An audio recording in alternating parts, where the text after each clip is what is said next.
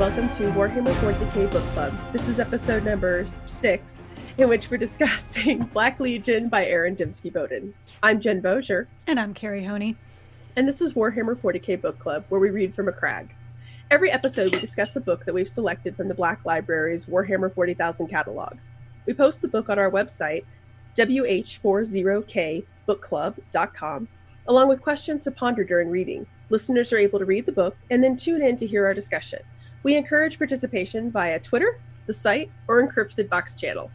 Spoiler warning if you haven't yet read the book, go ahead and visit the site, check out the book and the questions, and then come back to this post as we'll be discussing the book start to finish in great detail. As mentioned, this episode we're discussing Black Legion by Aaron Dembski Bowden. The book is the sequel to Talon of Horus and continues the story of Iskandar Khaine and the rise of the Black Legion. We posted several questions to our followers and ourselves, so let's dive on in. So, first off, the same question we always start with Did you like the book? Eh. I mean, I'm. okay, it was well written. Yes. The story was entertaining. Mhm.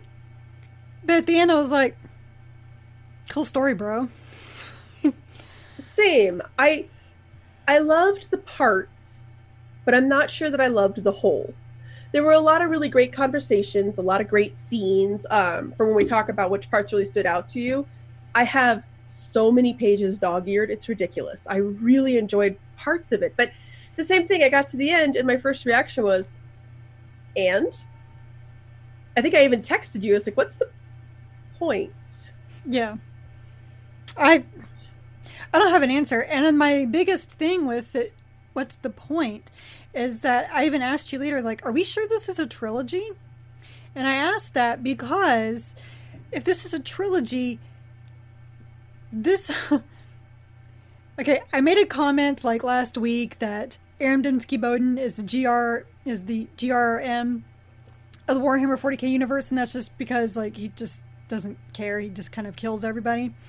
But uh, I'm beginning to think that might be the case if this is becomes not a trilogy because Wouldn't that make him the Robert Jordan? no, no, no. Because GRM he said that uh, Song of Ice and Fire was going to be a trilogy, and Oh, and then remember that? yeah, I do, I do. I remember that. So does Pep- Pepperidge yeah, Farm. Pepperidge Farm definitely remembers. And then it was going to be five books, hmm and then seven, and now he's talking eight, maybe ten. Yeah, it's never going to end. So No. don't even buy it. Um, but so the reason I think we both came to that conclusion is that the first book, Talon of Horus, details what they consider to be the first Black Crusade, right? Um, them going to kill uh, Horus. Or really, Fabius Bile. Fabulous Bill. Fabulous Bill, yes. Um, this book explains them going and it it details an epic fight that has been canon forever the duel the final final showdown between abaddon and sigismund. Um but that's like the second black crusade. We're on the 13th so for the third book is he just going to kind of encompass 3 through 12 like in one chapter and then focus on the 13th that i like the descriptions enough that i really would i wouldn't mind having an actual detailing of all the crusades but I don't know if I can read a- eight, 12 more books. Oh, more books. I know, right? Well, there's that, and more importantly, I I think I would have liked this book a lot more had it been, or I would have I would have felt that it had more bearing had it been more about the crusade itself and less about Iskandar Kane's ad- adventures in being shackled to another dude. Well, I mean, that was kind of like at the very end, you kind of find that out. I mean, it, Well, in the beginning and in the middle, I mean, if you had to argue what the main plot is of this, it's him being tied to another dude and having to free himself. yeah, but he doesn't know that he's tied to him That's true, but until like probably at the midway point. Mhm. I mean, he just knows that he's like been tasked to basically what we're what we were having is this potential power struggle mm-hmm. between these two different people who are trying to unite their own, uh, I guess, exile legions. Mm-hmm. And neither one of them will. Right. Neither one of them is willing to compromise Mm-mm. with one another. So basically, you kind of have like two asshole douchebags trying to fight the other asshole douchebag. I mean, right? Because um, that's kind of how I really feel about Abaddon in in this book for for sure. Um, yeah. Well, actually, let's since we always like to kind of hop around, let's jump to that really quickly mm-hmm. because I feel like it's hard. I feel like it really gives it gives more color to any discussion about the book. This Abaddon is very different than the Abaddon that we met in Talon of Horus. In fact, I would argue that I was very taken aback by Abaddon and Talon of Horus. This is closer to the traditional depiction of Abaddon. Really, kind of the way I was, I was writing a lot of parallels between um, Horus Rising and False Gods to these two books. And it's because Abaddon in Horus Rising was very likable. He was like how he was in Talon of Horus. And mm-hmm. in um, False Gods, he was not and it was almost kind of the same arrogant douchebag here. Um, right. Not only that, but the other one I couldn't help but notice is that Abaddon, you know, suddenly having only counsel with Moriana. I'm like, wow, we've seen this before when Erebus came on the ship and suddenly uh, Horus wasn't talking to his Mournival anymore. He just had Erebus yammering in his ear. Well, and we'll talk about we'll talk about more about that when we talk about Moriana. There's a lot of parallels there, but this part of me takes it that when they met Abaddon before in the first book, when he's on the Vengeful Spirit, he needs to get off the Vengeful Spirit. He needs something from these guys, and well, so he needs to get the Vengeful Spirit off back and running off the planet. yeah, and he needs these guys to get started. And he's had this vision of this long war and of fighting under this new legion and he needed these guys. So it felt very to me i took it very much as last book was him being the politician. I need something from you. So i'm going to be very charming. I'm going to come off as very reasonable and downright likable really because i need something from you. Mm-hmm. in this book several years have passed. He doesn't need anything from them really anymore they, they he's already secured their loyalty. He's already secured a legion, a legion pretty much. He doesn't need anything from them anymore, and now he's power hungry. Which is kind of what happened with Horus. I mean, oh yeah, completely. Yeah, and it's it's. I mean, there's a lot of parallels there in this Abaddon. I the funny thing is, is that by the end of the first book, I mean, we even talked about this in the podcast. I liked Abaddon. I was mm-hmm. even by how much I liked him. Couldn't stand him in this book. No, Not, which, to be fair, maybe that's maybe that's how I'm supposed to feel about him. but he was just unlikable, and every interaction with Abaddon, I was like, ugh, this guy's a jerk. Very, um, you know, I go back to like how he was in uh, maybe not even False Gods, but by the third book, and the name is uh, escaping me right, right now. They're all they're starting to blur together, and I'm only on books Galaxy in Flames. I don't even remember. Yes, you're Galaxy. six because you're in Descent of Angels, right? Yeah. Okay. Yeah. Again, starting to blur together. Um, but you about Galaxy in Flames, like I could not stand this guy. It's like, oh my gosh, he's running his mouth again. Can someone please shut him up? Because what happened to the guy who was so kind to everybody and who's willing to listen to everybody. And now in you know false gods he's ready to kill this remembrancer for just asking a simple question of what did erebus give you? You know um like which the answer to that is we had erebus poisoning everybody. But at the same time though you you have to wonder like how much of that is really part of them though and he just you know just kind of unlocked that potential to become a total jerk. Mm-hmm. and i kind of see you know the same thing with with abaddon. Like, and like you said he needed people so he needed he needed to be nice and be like yes we're all going to be a brotherhood and a family. And now that he's kind of in charge and you know the big kahuna he's just like yeah um so like what have you guys done for me lately yeah. I'm just picking my nails and like, what are you doing for me? Well, and on one hand, I understand. Have you done what I asked you to do? That scene, and they started the book with it too. That scene, it was a good. On one hand, it was a great scene because it was very much an intro to this is not the Abaddon from last book. Um, and to be fair, I understand Cain hasn't quite gotten the job done after multiple times, but when Abaddon says to him, he's like, Do I strike you as the type of guy who accepts failure? It was like, oh, that's not. And even Cain said that he's like, I'm pretty much walking into my death right now. Mm-hmm. And just as callous as he is, so there's a, there's several examples of that in the book, but the one that really struck me is when they uh, go to meet what's his name, Darovec. When they go to meet Darovec, and he has a champion who steps forward. And of course telemachon's like i got this because i'm an emperor's child and i'm also master swordsman. And abaddon's like no kane you do it. Knowing that yes kane's a swordsman because he's a space marine but that's not exactly his forte. No he's a sorcerer. He's an assassin and was the what is the first thing Der- uh, says oh no witchcraft no ma- I was like, was it no magic? And he was just like, that word. I do love how much he hates that word, but that was very callous of him, right? I mean, that was just, and and Kate even says he's like, mm, "Here's my punishment," mm-hmm. which, and then we survived. Abaddon's like, "See, you found your hate." I'm like, you know, very nice of you to find a lesson in him, you know, surviving your punishment. Right. Like, what, then, what would you have done if he died? Been like, oh, well. I guess I gotta find another one.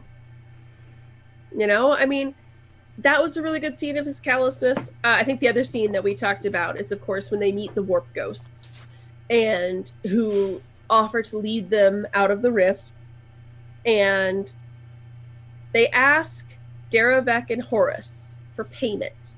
And Darovec is, oh, I'll give you all these ships and I'll give you all these dudes.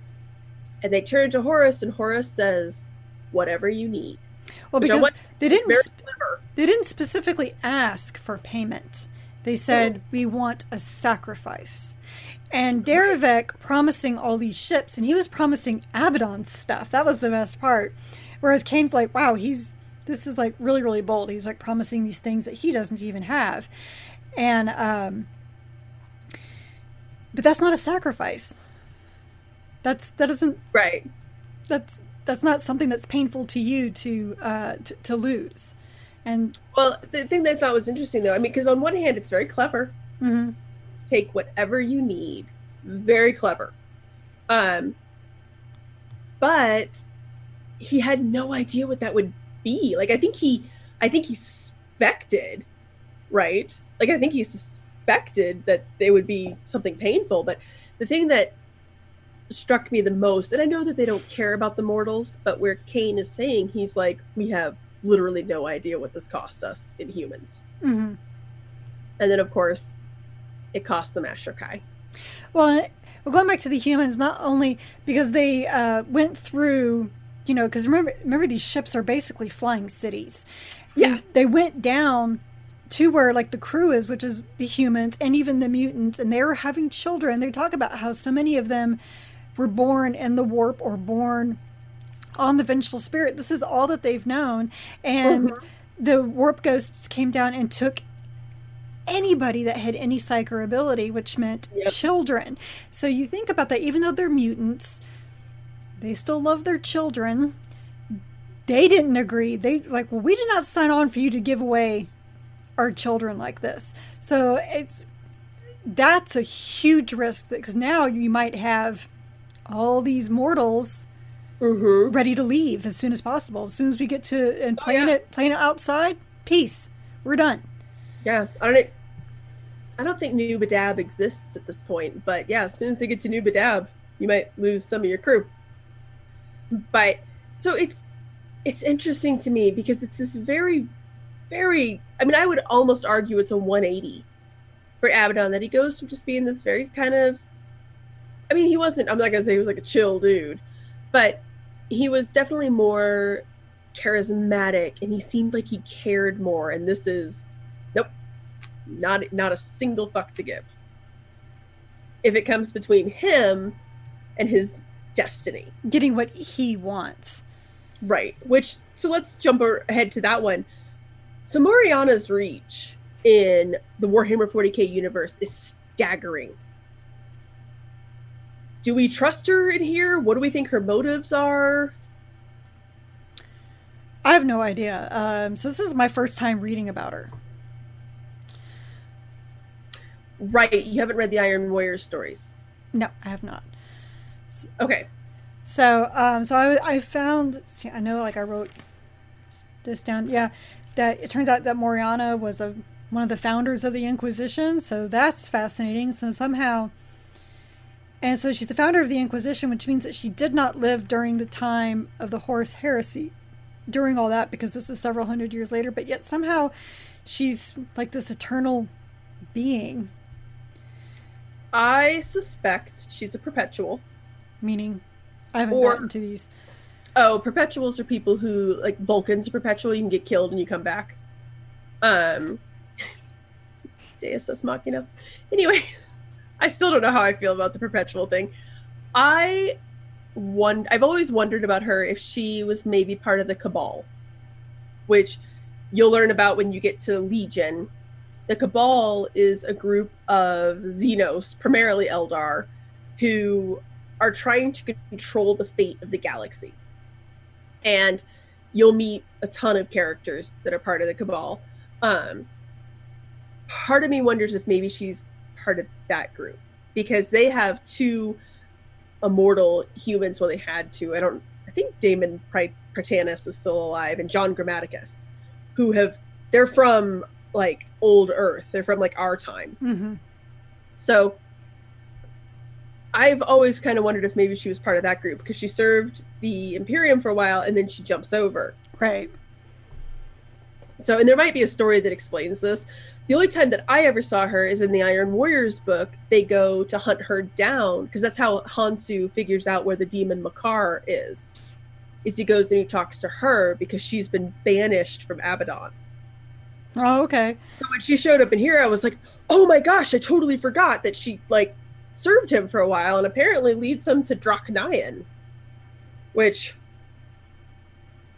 she's rather uh which that's the thing that also makes me think she might be part of the cabal. Because she is real excited for him to find the Drach'nyen. Which I'm guessing is another talking sword. Oh yeah, it's the talking sword. The talking sword. So like all the other talking swords were like the rings that were given to the elves and men, but they all deceived because there was Drach'nyen. Yeah, which I don't even really. I I want to read more about it, but maybe with a less meandering onto other things. But Moriana, I the character is just so weird to me, and I don't. When she appeared, you know, I had that moment of oh, and then I was kind of like, oh, okay. well, I hate the Cabal. I hate that plot thread. And once you read Legion, I'll be really interested to see if you're kind of agreeing with me on this one, or if you don't get that same vibe. So once I kind of, especially with the, her pressuring for Drach'nyen, I was like, oh, I bet she's Cabal, and now I hate her. Get her off the paper. See, that just reminded me of Erebus. So oh. much. Just the constant, you know, A lot of parallels to Like, Erebus. huh? hey, this way, this way. You should go do the evil stuff. Don't listen to them. Listen to me. I just Yeah, came in your life, but listen to me. But like Erebus, I just came into your life and I'm telling you all the things you want to hear. Like, I'd call her a sycophant if she wasn't clearly playing her own angle. Now, I really did um enjoy when uh, Kane had her escorted back to her quarters. That scene was amazing. In fact, I actually, so what parts really stood out to you in the book? That was one of them when he talks about how it's the first time he even felt a little bit of fear in her. I liked later when he was like, I kind of regretted having Nefertari guard her so well. That was great. Okay, so um Nefertari Yeah. The hell? How is she here? Uh, so apparently she didn't die because remember the only way she can die is if she knows she's dead, and technically he just knocked the sense out of her. He didn't tell her she was dead. But if you're talking about how is an That's- Eldar on the other side is in the Eye of Terror because Slaanesh. No, no. I thought she was pretty dead. I think that's the reason because if you remember, I even said this last podcast that it was kind of a weird little conversation when all of a sudden Abaddon was like, How is she still alive? She feels dead. And he was like, Oh, it's because I've tricked her basically into thinking that she's still alive. And he was like, Oh, so for her to die, she'd have to know she was dead. It was a really weird little interaction. Right. I but I, I think it was put in there just to explain why she's still alive. I guess I guess I just didn't interpret it that way as that as being the only way Well, it's she dies. I might be reading too much into it, but that was kind of what I think. That's when when she appeared in this book. I was like, oh right, because she has to know, she has to find out she's dead. I, I think that's really the only way that I can interpret that. Or unless you just pieced her back together again like you did the first time. Ew. Um, her in general. So actually, rather than talking about the parts that st- stand out to us, um, there's another thing that I kind of want to talk about. Kane. Kane speaks a lot about loyalty to Abaddon, but his descriptions of him are never really favorable, right? So I'm not really sure what to make of his loyalty. And the only thing that I think, and you and I have kind of talked about this, is that it just strikes me as that he has issues. he has some dependency issues. And Nefertari is a really good example of that too. Have you noticed how many times he talks about like being close to her or touching her and then being like, I mean, neither of us find each other attractive though.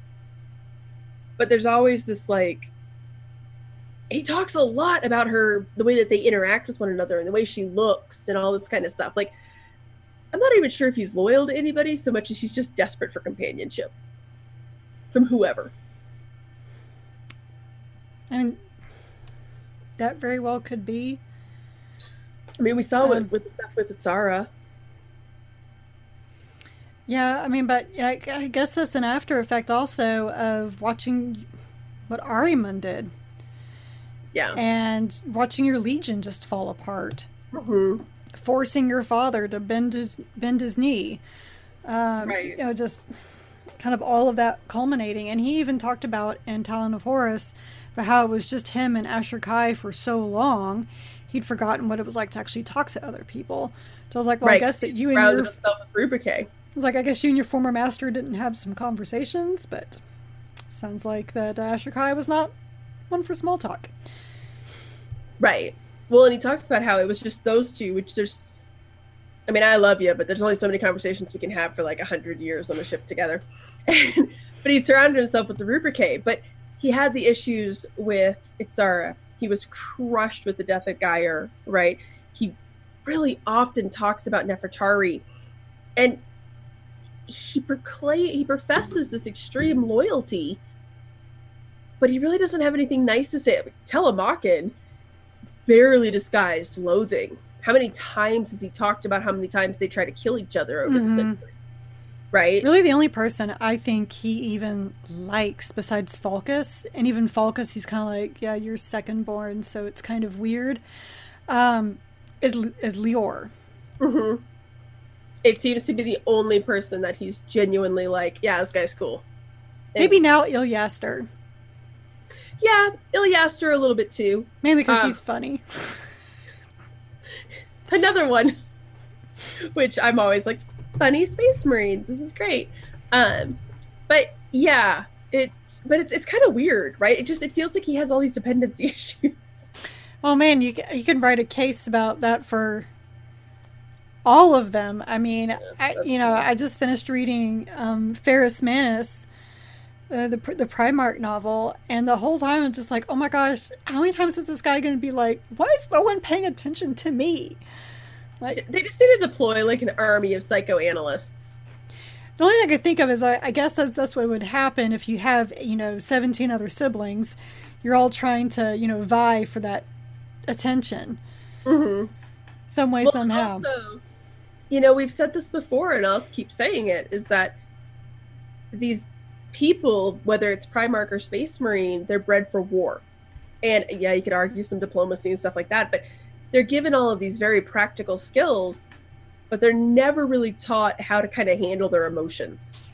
And so I think that's why everything bubbles so close to the surface, or even on the ones who, like Guilliman, right? Still waters. But when he does lose it, he loses it, right? Like when he when he dresses down Frater Mathieu and everybody cheered. The best um, part of that book.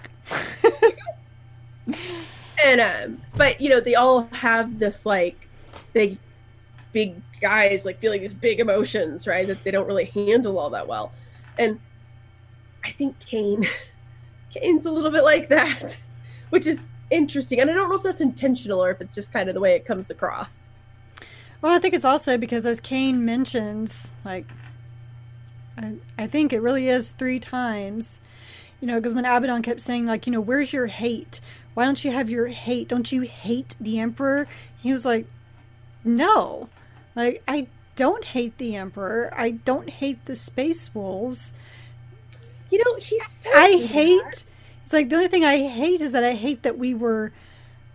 You know, I hate that the Space Wolves were tricked and betrayed, which was by Abaddon's father, by the way and he's you know constantly he also says he's like i don't have any hate because i never had a choice to hate.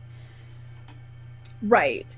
And yet so he says that and uh, now granted this could be because he's narrating 10,000 years right? But on page 96 he says actually one of my favorite parts is that when he says um, we have little idea which thin blooded newborn conclave of hypno indoctrinated soldiers is hurling at itself, itself at us with oaths of the Emperor himself would have found insane. That's right. so lovely. But then he later says, Our hatred is still hot. Our wounds are still fresh. It has always been this way and shall always remain so. Time cannot dilute the venom that flows through our hearts. So I don't know if that's saying that he eventually does very much find hate. Maybe he never hates the wolves, but he does hate the Imperium in general. The Imperium, yes, but I'm saying like the Emperor in specific. He's like, oh yeah, no. He's like, no, not not really. Like he didn't make the order for right. the Space Wolves to burn Prospero. Yeah, that would have been Horus. Yeah, that'd be. And Abaddon, um, you were kind of cool with that. Yeah, you were like, madman. Yeah, I mean it's. And why did Horus do that? By the way, um, probably because he knew that Magnus was going to go warn Daddy. Pretty much. Well, and that he was kind of dragging his feet to the hole. Anyways, they're a complicated bunch. Um, but so speaking of that a little bit, Cain's description of the warp and warpcraft and demons it feels increasingly glib. I'm not entirely sure I trust him as a narrator. I'm sure. So, like last book, I think I used the Obi Wan Kenobi thing of, well, what he's saying is true from a certain point of view. Mm-hmm. And I think that's still true. I'm just not sure I trust a certain point of view. Well, the way I kind of took it is that it didn't really feel that much glib to me as more as more of a because, as he said, we never had a choice. This is how it is now. Mm-hmm. It's just how it is. Yep, these things happen. You know why? Because I didn't have a choice. I was thrust into the eye. I didn't really have a choice to be here, and I've done what I've had to do to survive. It's just how it is. Well, the thing that struck me was that in the very beginning, he talks about how they have a phrase.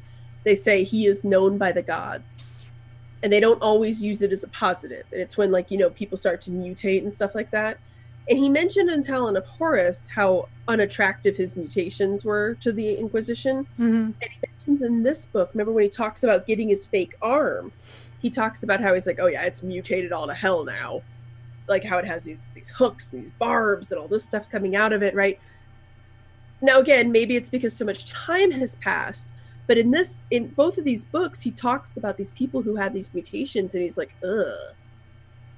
But then also out of the other side of his mouth, he's like, yeah, look at mine. I got I got hooks and stuff in my hands. Cool.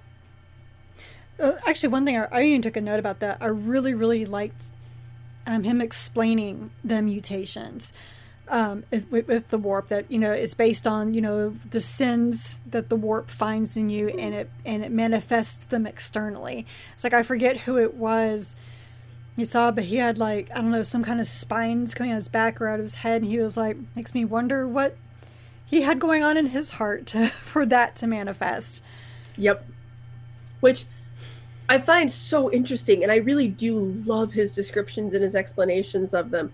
I just am not always sure because a lot of the times he talks about, and I have to find where I highlighted this phrase, but he said, um, ah, the um, the ruinous powers. He said, uh, they don't obey us. It uses us. It elevates us for the purpose of its own whims. It is a force of honesty, true, making us wear our sins on our armored skin, but it is also the essence of absolute deception, shifting and warping whatever it wishes to pursue its conflicting ends.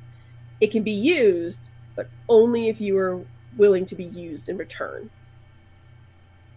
Which, again, he talks about like how, oh, no, no, no, this is totally fine. You just have to be cautious with it. But, you know, I mean, every now and then you just have to kind of use it a little bit. So it, it just kind of feels like he's talking out of both sides of his mouth sometimes to me. Because I'm like, yeah, you're talking about like you hate this stuff, but then you're also like, I mean, it's cool. Well, again, I think it's just one of those like, well, I'm in the eye. I gotta right. do what I gotta do. When in Rome. Right. Right. That's totally fair too. Um, so Kane, along those lines, Kane talks a lot about how difficult life is in the warp. And it's actually one of the things that I love. Like in last book, he had a specific thing where he talks about how many wars they fought over mm-hmm. clean water.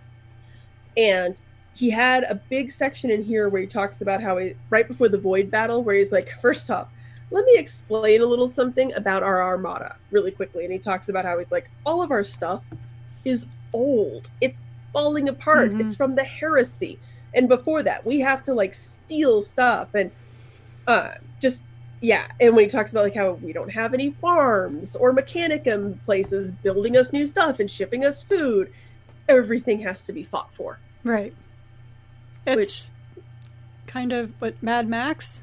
I mean, yeah, grim dark Mad Max, pretty much. With demons. You take Mad Max and then you go even grimmer and darker. Uh, yeah, no, it pretty much is what it is, and it it's funny. And I did write an article about this because, on one hand, Kane and Abaddon and everybody else they seem so civil and rational, and Kane especially very polite, and very straightforward. And yet there's this barbarism and evil to them, right? Like again, when he's like, "Oh yeah, I can't tell you how many people I've I've killed over clean water." Whoa, and you know that when they're stealing the stuff that they're stealing, it's it's not like you know they're not buying it, right? But again, yeah. like it's like one of those like this is how it is now. right got to do what we got to do we got we need clean water right which and it's also those little logical things that you're like oh oh yeah that's true actually which that was one of my favorite scenes um when they first meet the black templars when mm. they hmm. first cross them and they're like how long have we been gone from the imperium right they talk about the mark iv power armor and they're like yeah we saw like two suits of this, and now everybody's wearing it. That's pretty crazy. Same but time, it's time to harvest some armor. oh yeah, and they talk about that exclus- extensively in those Night Lords books, where that's how you get new armor, whether it's from your guys or their guys. Just get it and repaint it. It's fine. Well, I mean, yeah, hell, uh, in Revolutionary War, you know, there weren't enough muskets for uh, the Americans. So they had to stand in the back so they could just have like the numbers. And then if their compatriots or the British fell, they had to take theirs. That was. Yep. Oh no, it's very much as you yeah. do, but it's it's just those little things that you're like, oh yeah, that's true. Chaos doesn't have great benefits or infrastructure. No. no. At all. I'm just not really imagining that there's um much food or water on these planets that are within the eye. Nothing, nothing you want to put in your body at any rate, Mm. even as a space marine. Um, so one of the big scenes that I really want to spend time talking about is, of course, the death match, Sigismund versus Abaddon. So we always knew that this was coming and this was a thing. And that's the whole reason that the Black Templars could exist exist is because Sigismund just couldn't let it go or calm down. That was actually okay. So I only met Sigismund in um, Flight of the Eisenstein. That Okay. was that's the only that's my only interaction with him.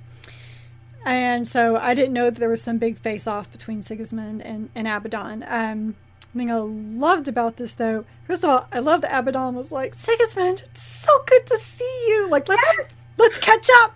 Like, I can't believe you're here. This is so great. Whereas Sigismund is just like, Well, it wasn't just that. It was the fact that he was like, okay, cool. Why don't you come join us now? like, right?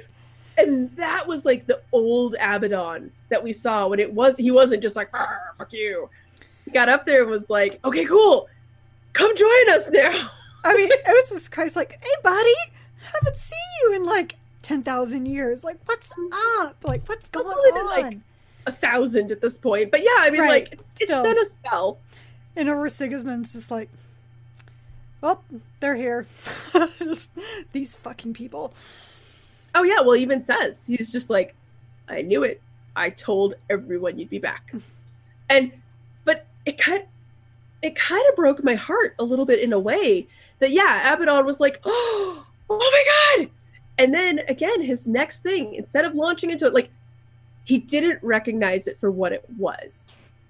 He, I honestly believe that Abaddon thought that he could just talk some sense, and then Sigismund would be like, yeah, okay, good plan. Oh, you know, Like- like, what Fulgrim tried to do? Yeah, like he gave it the old college try. Hey, buddy, pretty cool over on this side. it's not. We know the truth. But we have cookies. cookies, they're just like really old, and I don't know that I would trust them. They have a tentacle. And, but yeah, I mean, it's that part made me really sad. And then I loved how respectful Abaddon was. That it wasn't this, you know, again, he didn't turn into like the snarling, "Ah, foolish lapdog of the Emperor. No, like he bowed and he respected him. And even Cain Kane's description of the battle is very reverent. My favorite line is when he talks about like how it's been a thousand years and Sigismund is just slowed down to our speed. Right. Right. When he talks about how this is like the finest swordsman the Imperium has ever known. And yeah, he's just now slowing down to like a Terminator's speed. Which oh my gosh, I got chills reading the whole thing because I was like, oh, think- this is so good. I think my favorite line in that was just uh, explaining explaining why Sigismund is still there. It's like the man just refused to die. Like, Oh, he was so angry. It's so that's that's kind of the basis for the angry Marines when you see them online. Like that's kind of the basis for it. The the Black Templars were just too pissed off. That's why they don't have a home world really or a base. They're just constantly traveling to go kill shit. They are so angry. And it's because Sigismund just couldn't let it go. well, they're Again, from the dealing with their emotions. they're from the Imperial Fists, correct? Mm-hmm. Yeah, Yeah, because he was Sigismund. I think was the. I'm pretty sure was the first captain. I think yes. hmm Yeah. And they just couldn't let it go, which is so delightful. And he was I- refusing to die in the end. He had to get some last words in. Uh, yeah. I Oh, it was so great. oh, it was so great, and I loved, It was great, I and all of his sass. and then yet there wasn't enough of it. you know, yeah. It was just like so like he because Kane couldn't be there. He was ordered to stay on the ship to be with um, Ultio, and so he was kind of like tapping in and out, trying trying to see. Um, I forget through whose eyes.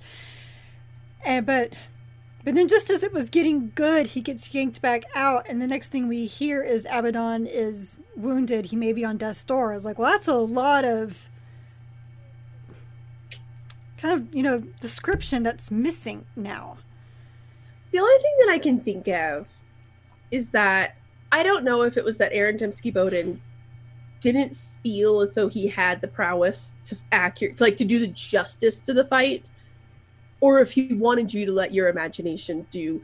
It's kind of like in a horror movie, like really good horror movies, what you don't see is often more powerful than what you do. Mhm. So I don't know if maybe he was like, look, I want to leave this to your inference. Because later when he's talk when Kane's talking to uh, Abaddon, he says, he's like, you know, what happened? And he's like, oh yeah, your knife straight, uh, sword straight through it, buried it to the hilt. And they kind of tell it in retrospect, which kind of gives you a little more picture.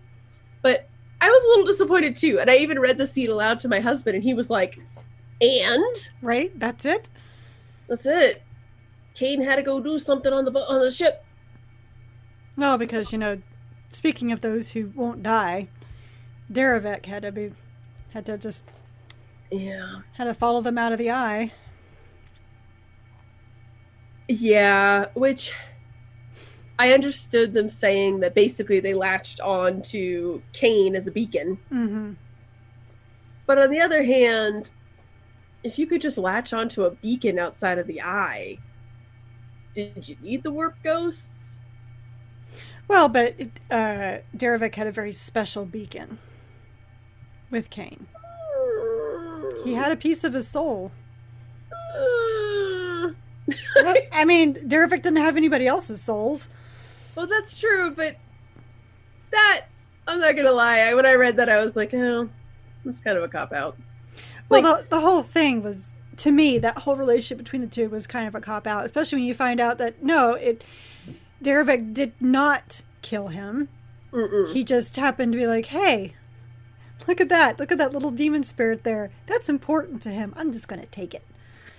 yeah the whole thing felt a little weird I, that was the only part of the book that i and that's the only thing i think that again that keeps me from loving this book the whole of the book was that i was like oh okay i guess that's interesting i don't really care it doesn't that and i understand because he's the narrator this is first person point of view what happened to you is always going to be more important than what happened to like everything else going around right Right. why, like, And to be honest, he's not in a rush.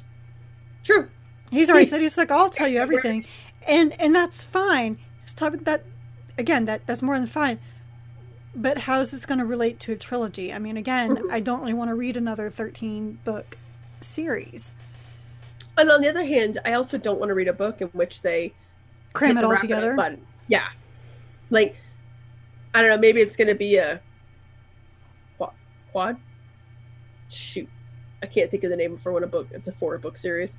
Um, I almost just said quadrilateral, but that's geometry. a quadrilogy. yeah, I guess. If you know what that word is, let us know. Um, But but you're the linguistics major. You should know this shit. that's why I'm really embarrassed right now. um, it's a quadrilateral, and it has four sides. It- Um, yes. but I don't.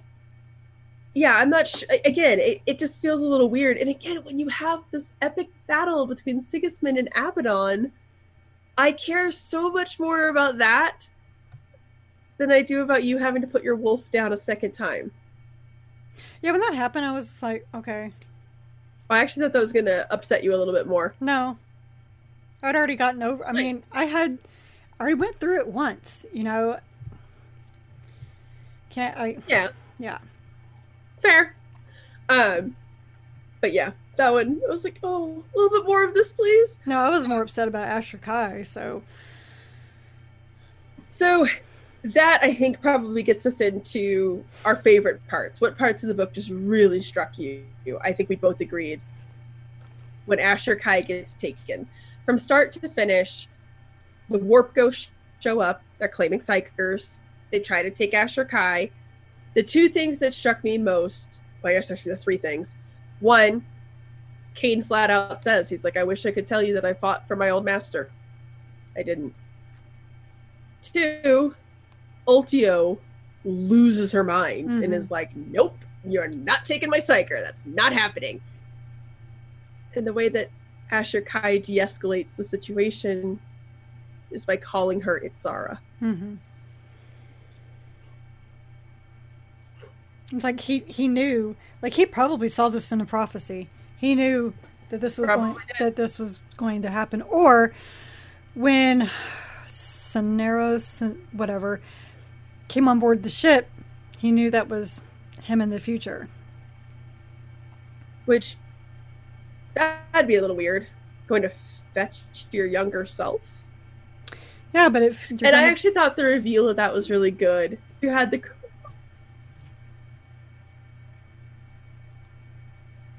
Uh-oh. oh, go ahead. and I was like, it all of a sudden locked up there for a second. Um, well, I mean, you know, going back to what you're trying to explain to me um, with Lorgar and the first heretic, you know, if time's a loop, then yeah, the future self is going to come and get his past self. and that's also an Aaron Dembski Bowden book, which we've already seen.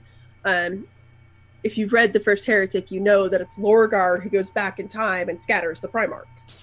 And so, this concept of you are destined to keep doing this thing, and so yeah, it, and Ashur-Kai. I imagine if they had come, like even if it had been old Iskandar Kane had come back to him, he'd be like, uh, no. But Ashur-Kai, of course, if your older version comes to you, if you from the future comes to you and says, "Okay, it's time to go now," you'd be like, "Okay." Because Makes sense. again, I think he saw it in a prophecy, and not only that, Probably but did. but Or Ashur it just makes sense to him. or you know, Ashur-Kai, he was he was. The reason why Cain would have reacted that way is because Cain doesn't believe in fate or destiny, where True. Ashur-Kai does. Yes, he does, and not only, but I loved the reveal of it. I Mhm. loved that when his crow, right before he fades away, is kind of scratching at the armor, and that's when, that's when Kane is like, "Wait a minute." Yeah, and uh yeah that part that scene affected me way more than i thought it was going to yeah, it, yeah. That was probably the most emotional scene of of the the whole book for me, Mhm. including all the times that I laughed.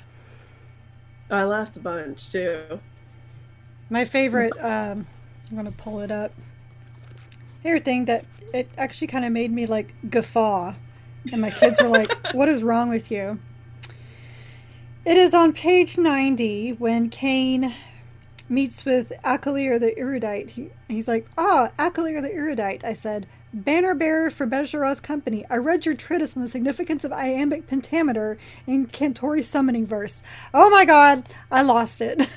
yes i laughed really hard about that too especially since the guy's like those days are behind me right. Like I don't write uh, research papers on literature anymore. yeah i don't who has time for a treatise i'm killing people yes i loved it was just a really random thing Yes. to commend somebody on and uh yes i also laughed at that And of course, of course, the best part for me was uh, when they learned about the God Emperor.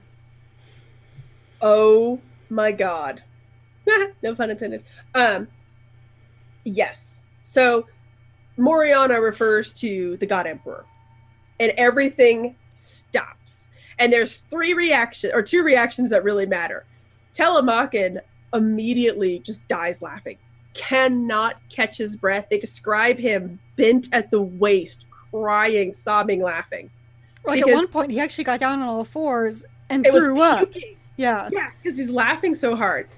And Kane is just like, the God Emperor? The God Emperor. And it's Telemachon who stands up and says, Lorgar won. And when he said that, I was like, oh God. Why would you word it that way? Don't word it that way. it's true. I mean, uh, Reboot already kind of said it. you know, Yeah, but the fact that the fact that one of the traitor legions was like, oh, that cracked me up. And just again, as much as I hate Telemachon, that description of him just belly laughing, laughing until he pukes. That's pretty amazing. Well, and especially again because of that that phrase that I liked when he talks about um, when he talks about uh, how the you know the space marines throwing themselves with uh, proclamations that the emperor would have hated. Mm-hmm. And that's yeah. I like what he says, the God Emperor. I tried to repeat Moriana's words, but my mouth refused to give them shape. and just how many times a god. They believed the Emperor was a god. Just it's amazing. Again, it's this there's this kind of childlike wonder in this book because there's that scene, and then there's also when they run into the Templars and they're like, How long have we been gone from the Mhm. Imperium?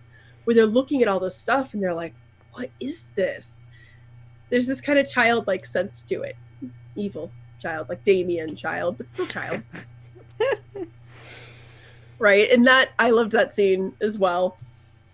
Mine so my two favorite scenes in this book because there my biggest complaint is there was not enough Lheor.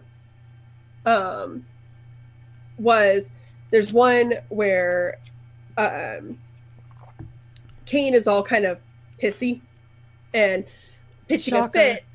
Huh? He's pissy the whole book. He really is salty, isn't he? But he's kind of angry and he's talking to Lheor and he's just like, "Meh, you know, does does Abaddon always talk about my failings? How would you feel if he talked about to me about your failings? And Lheor kind of sasses him as like, believe it or not, I have more important things to do, like actually leading armies and fighting battles and stuff. And besides, I have no failings. I loved it. And then my favorite line, I'm trying to find what page it's on, is when he's telling Lheor when he's um he tells him that we have to leave, right? Or that um he's telling him his plan. Mm-hmm. Like somebody has to stay on behind and fight. And Lheor's like uh let's see, what does he say? Um Oh, he says that uh we're staying we have it's going to be us that has to stay behind. And kane's like yep. And he's like yeah we're not staying behind because of some nobility. You just want to kill Daravek. he says two correct guesses in the same hour. This is a day of rare genius for you my brother. Hmm. Next you will tell me you have learned to read. I like that too. i laughed really hard at that. I was like oh world eater can read i'm sure. Maybe. I, I just love the fact that Lheor refuses to learn dialects. Yes Just says everything in his dialect and doesn't care if it's accurate or not. Yeah. Well it's you know they're very honest people world eaters Well, I mean, you in clay you always know what Lheor is thinking. Oh yes, which is why this book needed more of him. Thank you. Like Pesenius, he's just gonna like exit off, and I'm gonna be like, where is he? Yes, I do agree. More, Le- more Lheor, less Telemachus, please. Please. Mainly because I just can't stand the Emperor's children. Ugh, that intro scene, or not in, not intro intro, but the one where um where Telemachus dude is kind of trying to bait Lheor into a fight. Oh, Zaidu. Zaidu, yeah. When he's trying to bait him into a fight, I just I don't like his character, and I understand that that's kind of I understand that's how that that it runs, and Abaddon kind of thinks that shit's funny, but I don't like these people. I don't like this. Yeah, I don't like any of this. I, I kind of wish that Kane didn't interrupt it and let Lheor and uh, Zaidu have it out because I'm pretty sure Lheor would have destroyed him. Yeah, me too. Actually, I'm. I feel pretty confident, and I hate their group's name. What was their name?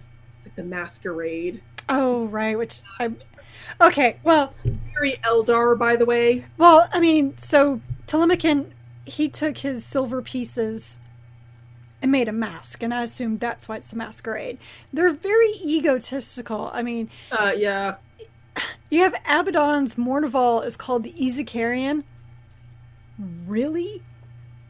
Really? Oh yeah. Look, when I'm referring to my trusted friend group, I refer to you as the Genarian. I hope that you refer to me as the Carry Carrion. Ooh, no, please don't refer to me as that. It's a carry-on bag. I mean, you know, This went weird. I mean, just the egos are just so rampant. Of course, I'm left with the Ezekarion. I was like, man, and we thought that Ferrus Manus's name was on the nose. I mean, come on. Well, and the fact that it's grown to like 14 people now. It's almost like his own personal lodge. It is really. It, actually, yes. And he was such a proponent of the lodge. It makes me feel like that's really what he's created. Because, again, once Moriana shows up, he pretty much casts them aside. Right. You know, so that he can go and talk with her. Actually, the, talking about Telemachon reminded me of another weird thing with Nefertari is the scene in which uh, Cain he pulls off that feather off of Telemachon's gun and he's just like, You've been hunting her. And he gets really angry and like Mhm. possessive about it. And Telemachon's like, "Hmm, You know, Slaanesh gonna Slaanesh. That's kind of how I interpret it too. yeah, he was basically like, What are you gonna do? Which he should have kept him neutered, frankly. Yes. Ugh, when Abaddon was like, Does he deserve to be shackled? Yeah. have you met the guy? like this is the, like Abaddon. I feel like Abaddon has forgotten a lot of things. Like first of all, this guy Telemachus, he was part of the entourage that was about to kill Falkus, who was the one person trying to find you. He was it, the only person who was out to find you. Yeah. Kane just wanted your ship, and Lheor just wanted the ship, and you know, and he was part of the party that you know stole Horus's body. And I, I know you don't care about Horus, but you guys do care about cloning, especially since you know they talk about how he has no soul. So what would this clone be? He would be horrific. Blah blah blah. But no, it's cool. It's cool. Like we need to Emperor's children. Let's just have you know Pink Boy hanging out. I guess. Yeah.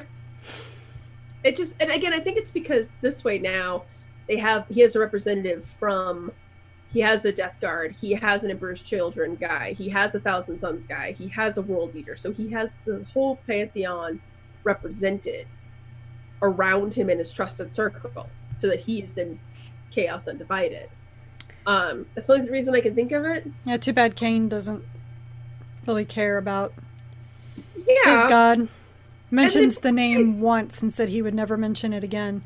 He mentions it twice, actually. Well, no, but he actually mentioned the name, the actual name. Oh, that's true. Yeah, that is true. Yes, and um, yeah, he does mention it twice. Which then the fact that he never mentioned it at all in Talon of Horus, I was like, oh, maybe it was just an oversight, because it just very casually gets dropped in this book. So, speaking of Horus, the last thing I want to talk about in the beginning of the book. Kane spends like a lot of time, like a lot, a lot of time, talking about how there's something very weird about Abaddon Mhm. something very off with him and very strange in the way that the warp moves around him. At the end of the book, he kind of confronts him and asks him, Are you a clone of Horus? And Abaddon's like, "Mm, What if I am? I on one hand, I'm like, yeah, that's actually a really good question. I don't I don't care. Like and I don't I don't think he is because I don't think he is. if you read the Horus Heresy books, they talk about the only one who could have been mistaken as being a clone of him was little Horus Aximand. hmm So it just it seems like such a weird reveal or plot point to throw in here. But was it really a reveal, or is it just like they're throwing out a nugget of something for people to chew on to think about over time? Because they never confirm or deny, and I guess I just didn't see the the point in it. Maybe that's the big point part that I have, like the problem that I have with it too, is that Ezekyle kind of dodges the question. Um yeah, he kind of dodges the question in the way that he says, um, because he says, uh, let's see. So yet again, we come back to trust my brother. So it seems, and then he does say, he's like, what does it matter? It even matter if that's the truth? So he does, he does demur out of it, but he also doesn't deny it. But I think that was Abaddon just like I don't have to explain anything to you, That's true too. And to be fair, he doesn't. right? And he doesn't want to. Yeah, I don't blame him either. And he's probably fair. and he's probably also thinking if he's not, and I don't believe he is the clone of Horus. Like this is like the dumbest question anyone has ever asked me. Like there's no reason for me to answer it because it's so dumb. Mhm. But Khayon believes he is. Khayon doesn't know what he believes. Okay, that's actually probably valid. Um, I just it it felt like kind of a waste of page space if I'm gonna put a fine point on it. Honestly, again, I really liked I liked the parts of this. There were so many good scenes in it, but overall, I'm not sure that Aaron Dembski Bowden was feeling it. It just didn't seem to fit in with the overall idea. I'm like, okay, so yes, I knew that they had to get out of the eye somehow, but did we really need like 364 pages on them getting out of the eye just to get to Sigismund? I mean, I mean, because to me, like building up his empire or whatever already happened. Right. And in the other book, I didn't need. I mean, I assumed there was going to be, you know, fights for scraps and and all that. I really didn't care to learn about any of it. And what was the point of any of it? Right. And you know, honestly, the other thing too, the whole jaunt down to, um, oh shoot, what is the name of that planet? The whole it's Malkium or something like that, Malcium the whole jaunt down to that planet just so that they can find Moriana, that felt weird too. Like, again, it just it felt like a lot of page space to have one thing happen. And the whole Daravek thing, I don't.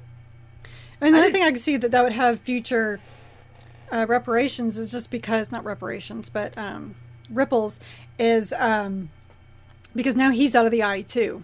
And uh, I mean, but Daravek, never mind. Daravek is killed. He's exactly he's he gets killed. He is killed. He is dead.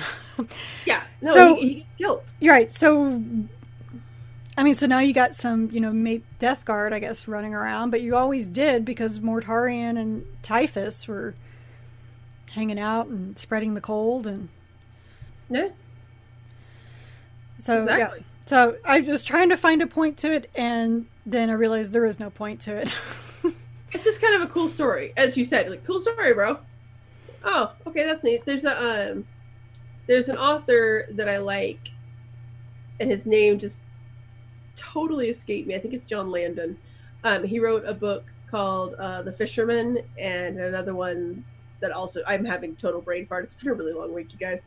Um, they're two horror novels. I really like them, but they're told in that Melville style where it's kind of this rambling stream of consciousness. And this was very Melville to me too, in that it was just like, I have an interesting story to tell you. Like, this would have been the best. I met this guy at a bar. and He told me all this cool stuff.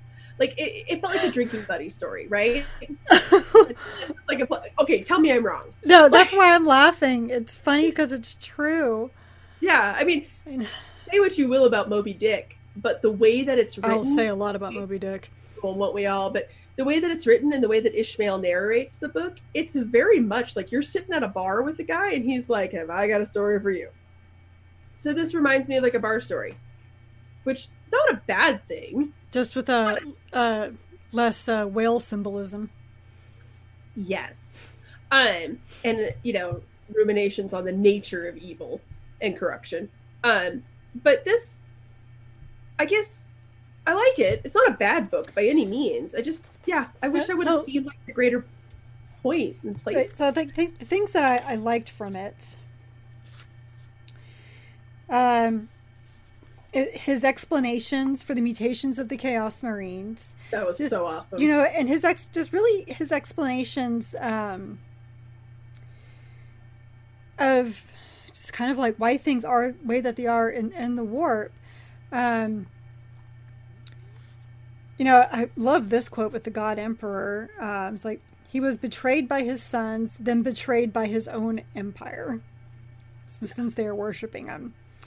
Um, well, I um, said this. I said this in my article, and I stand by this. In a lot of ways, this feels like a professor's lecture or treatise, or treatise, if you will, on the nature of being a traitor. Oh shit! Is this thing an iambic pentameter? I will. that would be so awesome. I will burn this book and then buy another copy of it.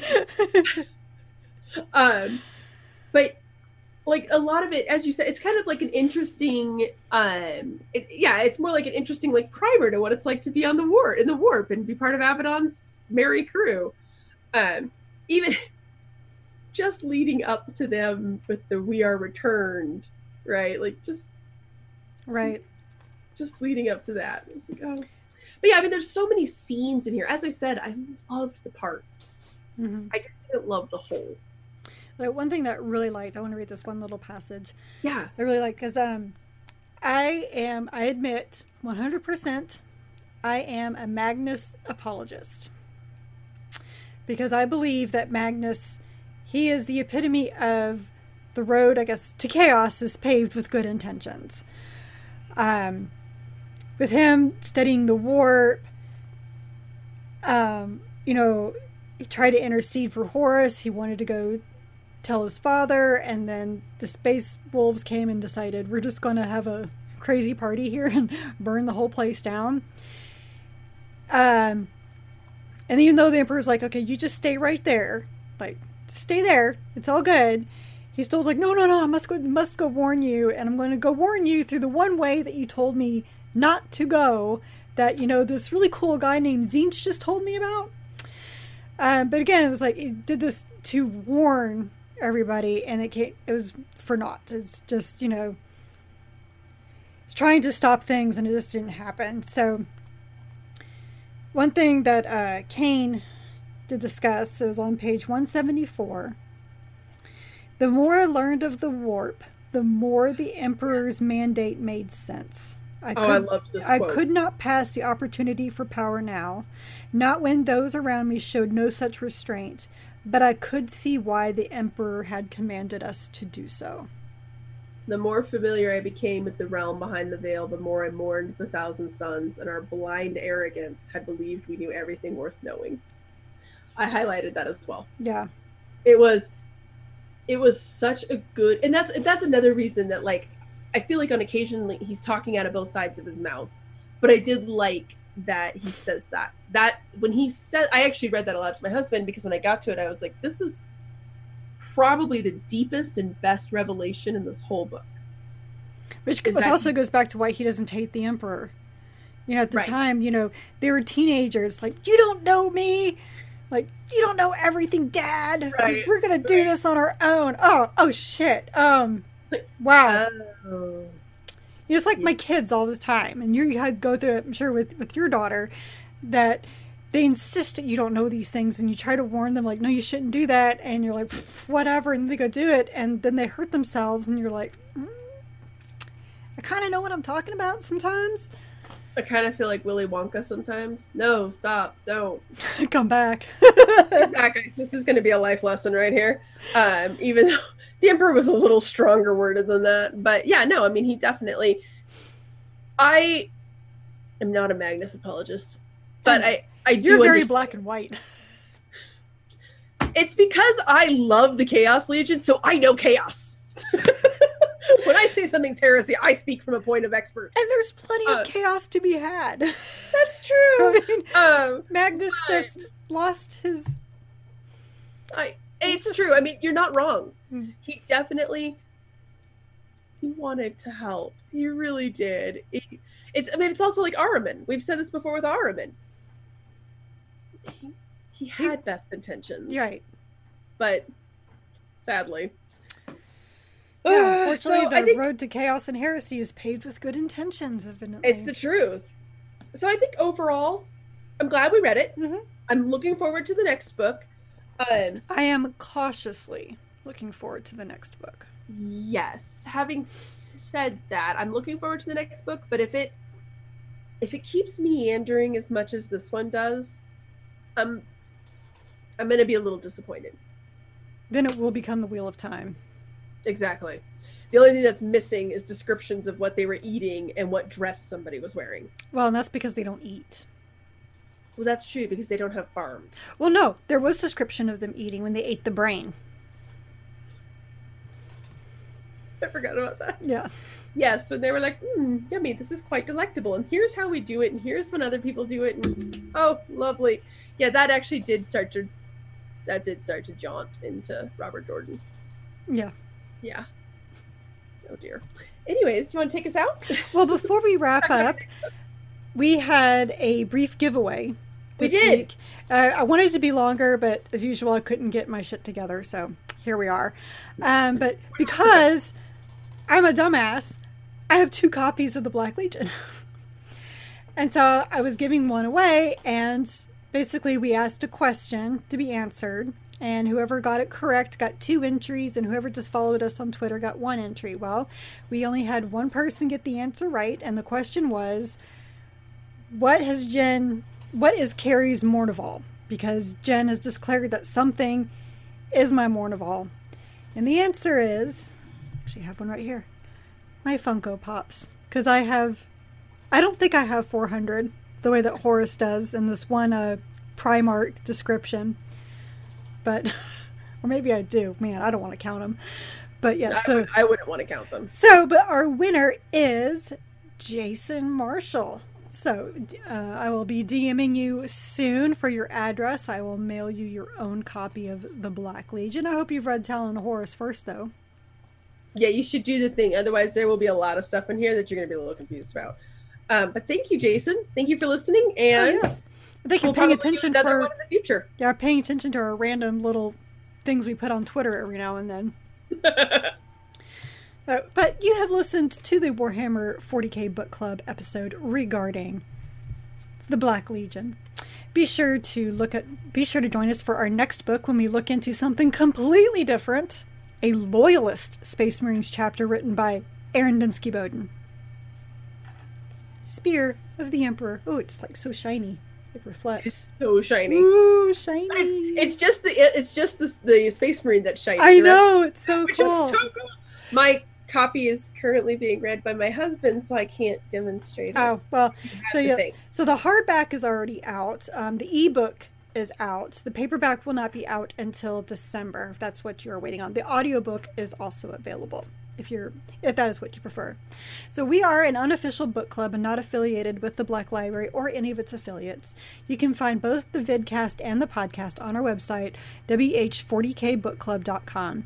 If you like this episode, please like, subscribe, give a review, and all those wonderful things to the vidcast on YouTube or the podcast on iTunes, Google Podcasts, or Stitcher. Our site also has articles about our adventures in reading other Warhammer 40k books and short stories outside of the book club books. So please stay a while and read from Macragge. Good night, everybody. Good night.